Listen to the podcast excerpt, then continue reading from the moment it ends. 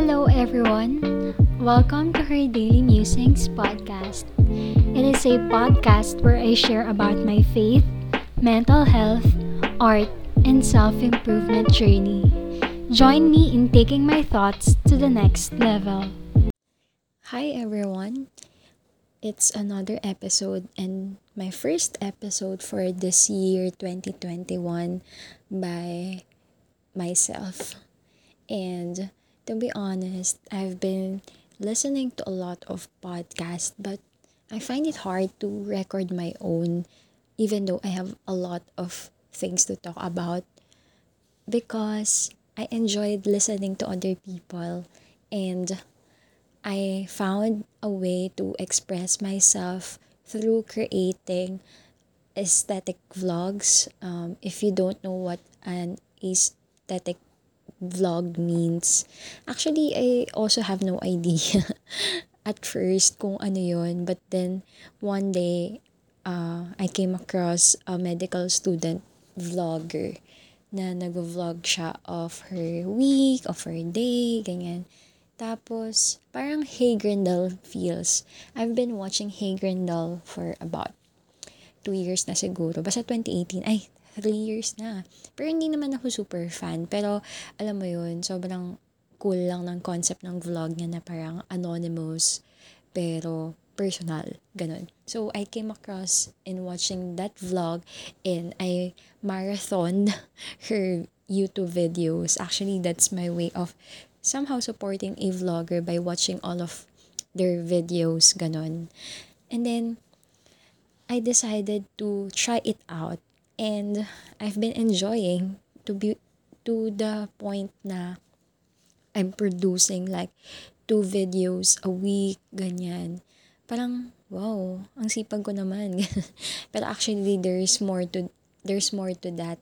Na parang, ang dami ko kasi talagang backlog na video editing stint pero hindi ko siya magawa kasi parang the thought of editing, for example, a 40-minute video to downsize it to a smaller size is kinda overwhelming me and causes me to procrastinate on the task. That's why creating an aesthetic video blogs helps me to somehow gain a momentum na masana yung sarili ko na mag-edit na mag-edit hanggang matakil ko na yung mahahabang vlogs na overdue. Though, I'm just doing it for the sake of expressing myself but not really to the point naman na parang sobrang ito na yung buhay ko, ganun. Not really. It's just a side, um, side, not really a side hustle because I'm not earning from it yet. Char! But, my way lang din talaga to de-stress. So, ayun, uh, you can follow me on YouTube or you can uh, watch those vlogs. I actually uh, make it make 5 minute videos lang at max ganun. Or so far mga 5 minute videos lang. And I produced about 4 I guess or 5 pero yung isa kasi I had to private it out for uh, other reasons. So yun I also find my way ex- I also find myself expressing through social media. We also launched a Field Woman across different social media platforms like Twitter, Instagram, and Facebook page. And the goal of that page is to encourage, to remind, and to rebuke if necessary. Um, it's a profile managed by the two of us, me and Charlie. And there, uh, why am I sharing all these things? Because the topic of this podcast will be about my life outside the social media. So how did I came across that phase when yung mga sinabi ko is all about social media or all about my activity online because um, last January I had this realization at the start or at the beginning of the year that I've been consuming way too much of my time using social media platforms like Instagram, Twitter, Facebook, and Netflix, and YouTube. That's why, parang nagkaroon ako ng moment na parang, I do not have the time to do what I have to do or if meron man, kumbaga parang feeling ko kulang because there are other things that is consuming my time rather than doing the most important things or the things that matter. That's why when I reflected upon it, I realized that it's social media. I realized that it's K-drama and my too much screen time. So yung screen time, if you're not aware of it, it is the amount of time or the hours that you spend on your phone in general. And alam nyo ba, na yung average screen time ko before or last year was around, alam mo yun, 12 hours up to 18 hours. Ganun kalala. Kasi, uh, First of all, yung reason because I used my phone to do everything like work, like Zoom meetings, youth service, as in everything talaga. Because I have my own laptop and then it gave up on me. Matagal na yung laptop na yun. We bought it in 2012. Tapos mga 2020, mga first months, ganun actually 2019, nag-stop na siyang mag-function ng maayos. Na-open pa naman siya. Pwede pa naman siguro siyang ipagawa. I'm not sure. Pero hindi na talaga siya functioning ng maayos. And then, Christian lent me his laptop naman and I used it mga half of the year, ganyan, until around September or August, ganun, until he uh, decided to take it back kasi kailangan niya rin gamitin yun kasi siya naman yung hindi nag-work ng, ay siya naman nag-work ng phone lang and having experiencing that pattern na working on the phone, I can say that it's really, really hard because I find it hard to distinguish yung pleasure time or yung leisure time rather dun sa work. Ganun. Kaya sobrang taas talaga ng screen time ko. And the mere fact na nasisingit ko pang manood ng K-drama, I think I watch around 20 plus. Actually, hindi ko mabilang. Pero mabibilang ko. Wait lang. Let me check. Ayan, I look into my list from 2020 and I watch 22 K-drama. Ay, hindi. 21 K-drama and mga around uh, ilang movies and anime din to or series. So, mga around 40. So, ang dami, di ba? And to think na parang I'm also working, ganyan, as a campus missionary and all the other things that I work on. Sobrang dami talagang time na na-consume din just being on my phone. And understandable naman siya kasi, oo naman, kasi doon ka nga nag-work and all. Pero na-realize ko na parang I know I can give my best pa if I, but there's something that I need to alter or to change in my way of consuming. Um, and it's by adjusting my social media time or my usage of social media.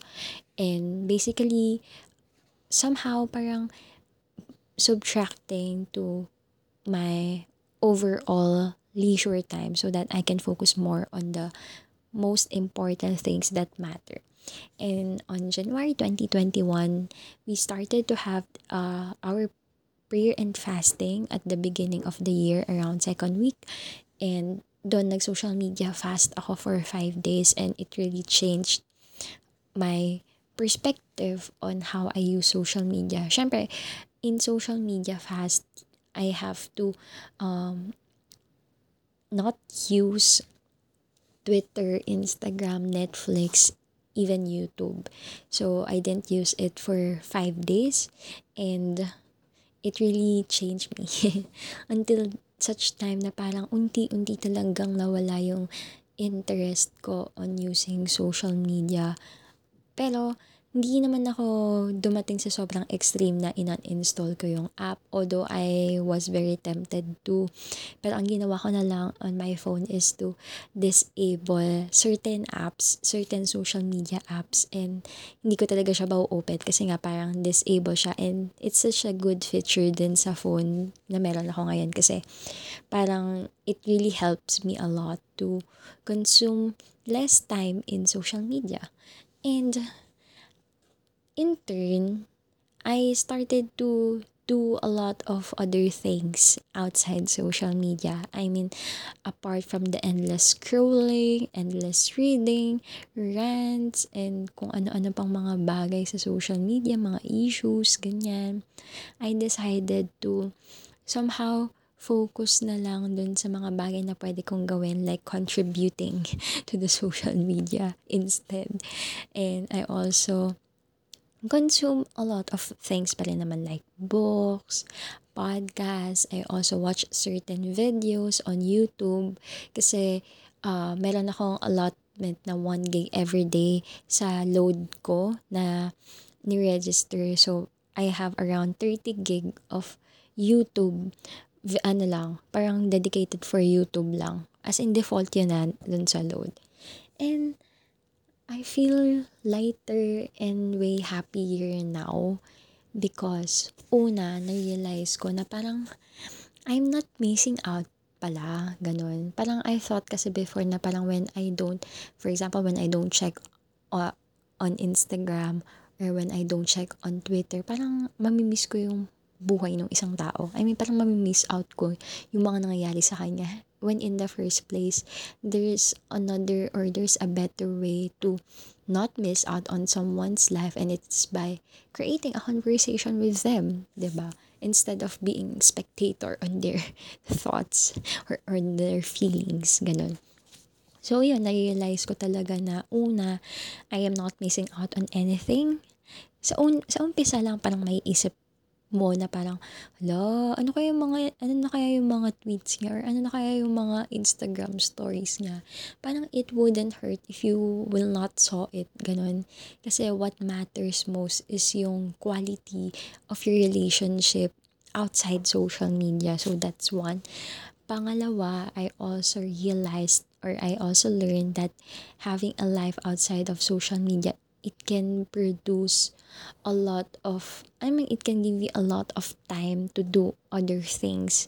Kasi nga, ayun, nung naging aware ako of my high screen time, tapos nung chinek ko kung saan napupunta yung time ko, which is, yun nga, social media, or Netflix, or Facebook, ganyan. Na-realize ko na grabe, sobrang time waster talaga na mag-scroll ka lang. Alam mo yun, parang, I don't know if there's uh, an option like that sa phone nyo or pwede naman siguro mag-download ng mga apps na parang matatrack mo kung ilang oras yung ini-spend mo sa phone mo or specifically din sa mga social media, ma- ma-realize mo na parang ang laki talaga ng kain niya sa time. As in, talaga. And somehow, yun, sa akin kasi naging bothersome siya. Kasi nakita ko nga na nag-decline din yung parang productivity ko into other things. I'm, I'm not saying na nawala na yung productivity ko at all sa mga bagay. Pero nag-decline talaga siya because I was distracted by other things. Ganun. So, right now, um, I made necessary adjustments or new adjustments to how I use social media. Like, una, yun nga, parang, I'm not an extremist naman na parang, ayoko na mag-social media at all. Uninstall ko na lahat to. By world, deactivate na ako. Hindi naman ganun. Kasi, as ironic as it sound, I am heading a social media team in our church. And, yun, meron kaming uh, responsibility to post a week, per week, ganyan. So, meron pa rin naman ako social media presence. And I try still to be present on the social media. Yung kumbaga, parang andun ka pa din, pero alam mo deep down na parang medyo hindi ka na talaga attached doon. Ganun yung una kong adjustment na ginawa. So, nag-set na lang ako ng 30 minutes uh, per day for Instagram and Twitter. Kumbaga, na-check ko kasi may option sa phone ko na pwede mong i-check yung app like for 5 minutes tapos magdi-disable ulit siya after 5 minutes. Tapos kapag na-reach mo na yung uh, 30 minutes, so that's 6 times that you can open your app or that I can open my Instagram, Twitter, and Facebook kasi uh, medyo mas mahaba yung time on Facebook kasi nga dun kami nagpo-post din mostly ng mga content for Elevate, ganyan. So, ayun, 30 minutes per day. And, nag-reduce talaga yung screen time ko from like average nga na, ayun nga, mga 18 hours, 16 to 18 hours. Nasa 12 na lang talaga siya on average. So, di ba, halos 4 hours yung nabawas dun. And, sobrang ginhawa na din yun sa pakiramdam ko. Kasi nga, nakatulong siya in a way na parang hindi na ako sobrang attached to social media. Another thing is, alam mo yun, mas nakagawa ko ng ibang bagay. Yun nga, like producing content, ganyan, which I really love, ganyan, I really love doing because I really love doing other things apart from just endless scrolling and getting uh, hyped up with other people's lives, ganyan. That's what I wanna share lang naman. Sa, kumbaga, um, hindi naman siya super big change kung tutuusin, pero for me, parang ang laki na rin talaga ng impact niya in me. Kasi, ayun, I'm slowly detaching to social media and it's been making me happier and making me more aware of the things that I have to do instead of just being on my phone. And I still have higher goals than the 12 hour screen time. Actually, mas gusto ko pa nga talaga na mas mababa pa siya, ganun. But, uh, I'm going there. Let's make, let's call it a progress. I'm still work in a progress. So, yun lang. Uh, just wanna share this milestone lang din in my life. I hope to catch up with you on the next episode of her Daily Musings podcast. Good night!